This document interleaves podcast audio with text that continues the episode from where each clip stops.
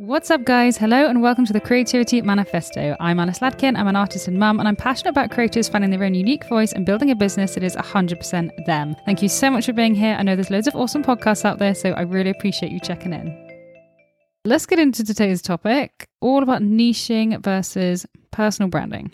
So, I want to talk about this today because I feel like niching is so heavily pushed but in my opinion, I feel like personal branding is way more important, especially for creatives who want to like self represent and sell their own work. It just feels like a much more sustainable, free, flexible way of doing things.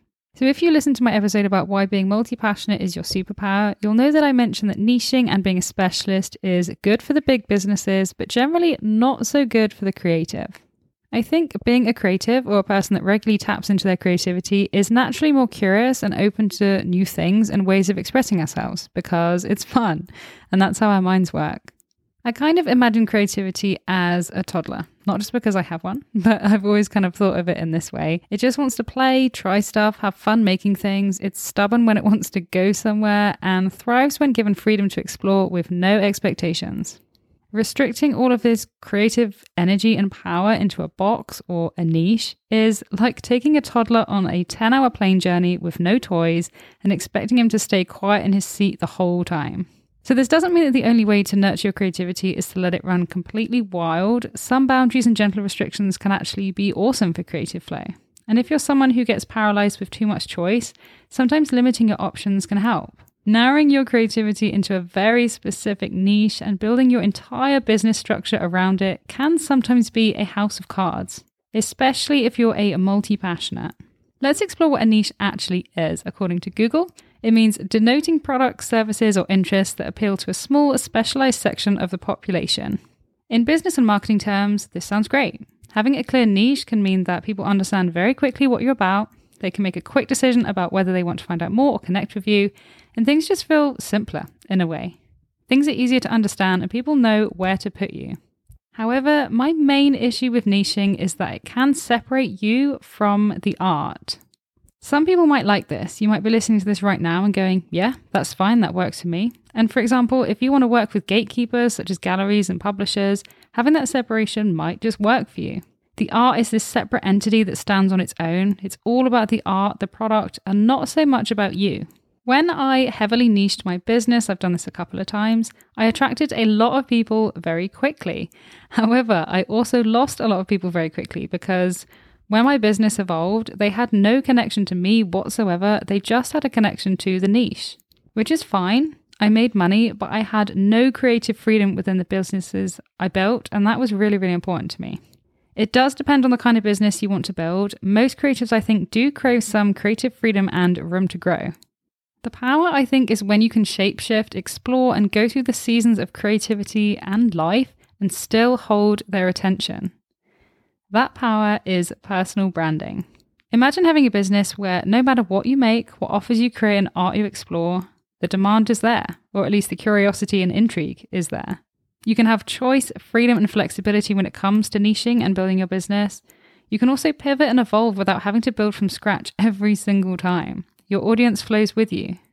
So, how can this actually apply to business? In my opinion, branding is less about like colors and logos and, you know, superficial things like that. It's more about how you make people feel. So, I've got five tips here when it comes to personal branding. Number one, have an overarching theme such as creativity or empowerment, for example. Everything you put out into the world should ideally fit within this theme. If you're struggling to pinpoint your theme, consider your core values. Everything should make sense together and think about how do these things make you who you are. Number two, narrow down deep in one to three areas of your life that you're super comfortable sharing. This gives the perception that you're sharing more than you actually are. You don't need to like overshare and share everything to be authentic, quote unquote. And I highly, highly encourage you to set boundaries. For example, you could be super open about your process or your home and studio, but not share any details whatsoever about your relationships or private life. Number three, let your personality drive your brand. If you're a quirky, sassy, open minded person with a dark sense of humor, for example, don't put out this stuffy, boring content with zero personality because that's who you will attract. Number four, consider your target audience. Who do you actually want around you? Who do you want to connect with and or work with? Personal branding is still about understanding your audience and what they want, but everything is driven by you and what you put out into the world. And number five, always be true to yourself and be confident about it. Diversity is standing for something and being true to yourself keeps things fun, interesting, and sustainable, especially when you're creating content. There's many places for creating and building your personal brand. It's not just online, it's offline and in person too. It's essential that your branding is authentic because if someone connects with you online and then meets you in real life and you're a totally different person with totally different beliefs, it could harm your brand. You could host workshops or events, you could collab with someone on an event or offering, network at events, blog, host a podcast, be interviewed on podcasts, take advantage of email marketing, and utilize social media. Personal branding is essentially just putting yourself out there in a way that's authentic and comfortable to you and building a business and income streams around you rather than building a business around the specific niche or product you're offering. Hopefully that makes sense. So, if you're multi passionate or you want to do lots of different things within your business without having to keep everything separate, because that can just become a total nightmare and really confusing, personal branding is what joins the dots and helps everything make sense and flow.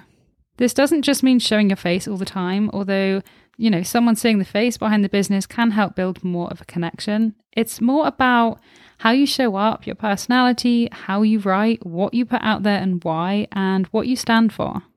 Having the overarching theme and establishing your core values can help direct the flow.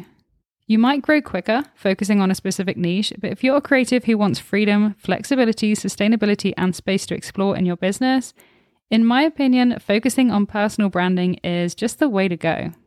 As always, I'd love to know what you thought about this episode. Details in the description if you want to get in touch. Thanks so much, guys. See you next time. Bye.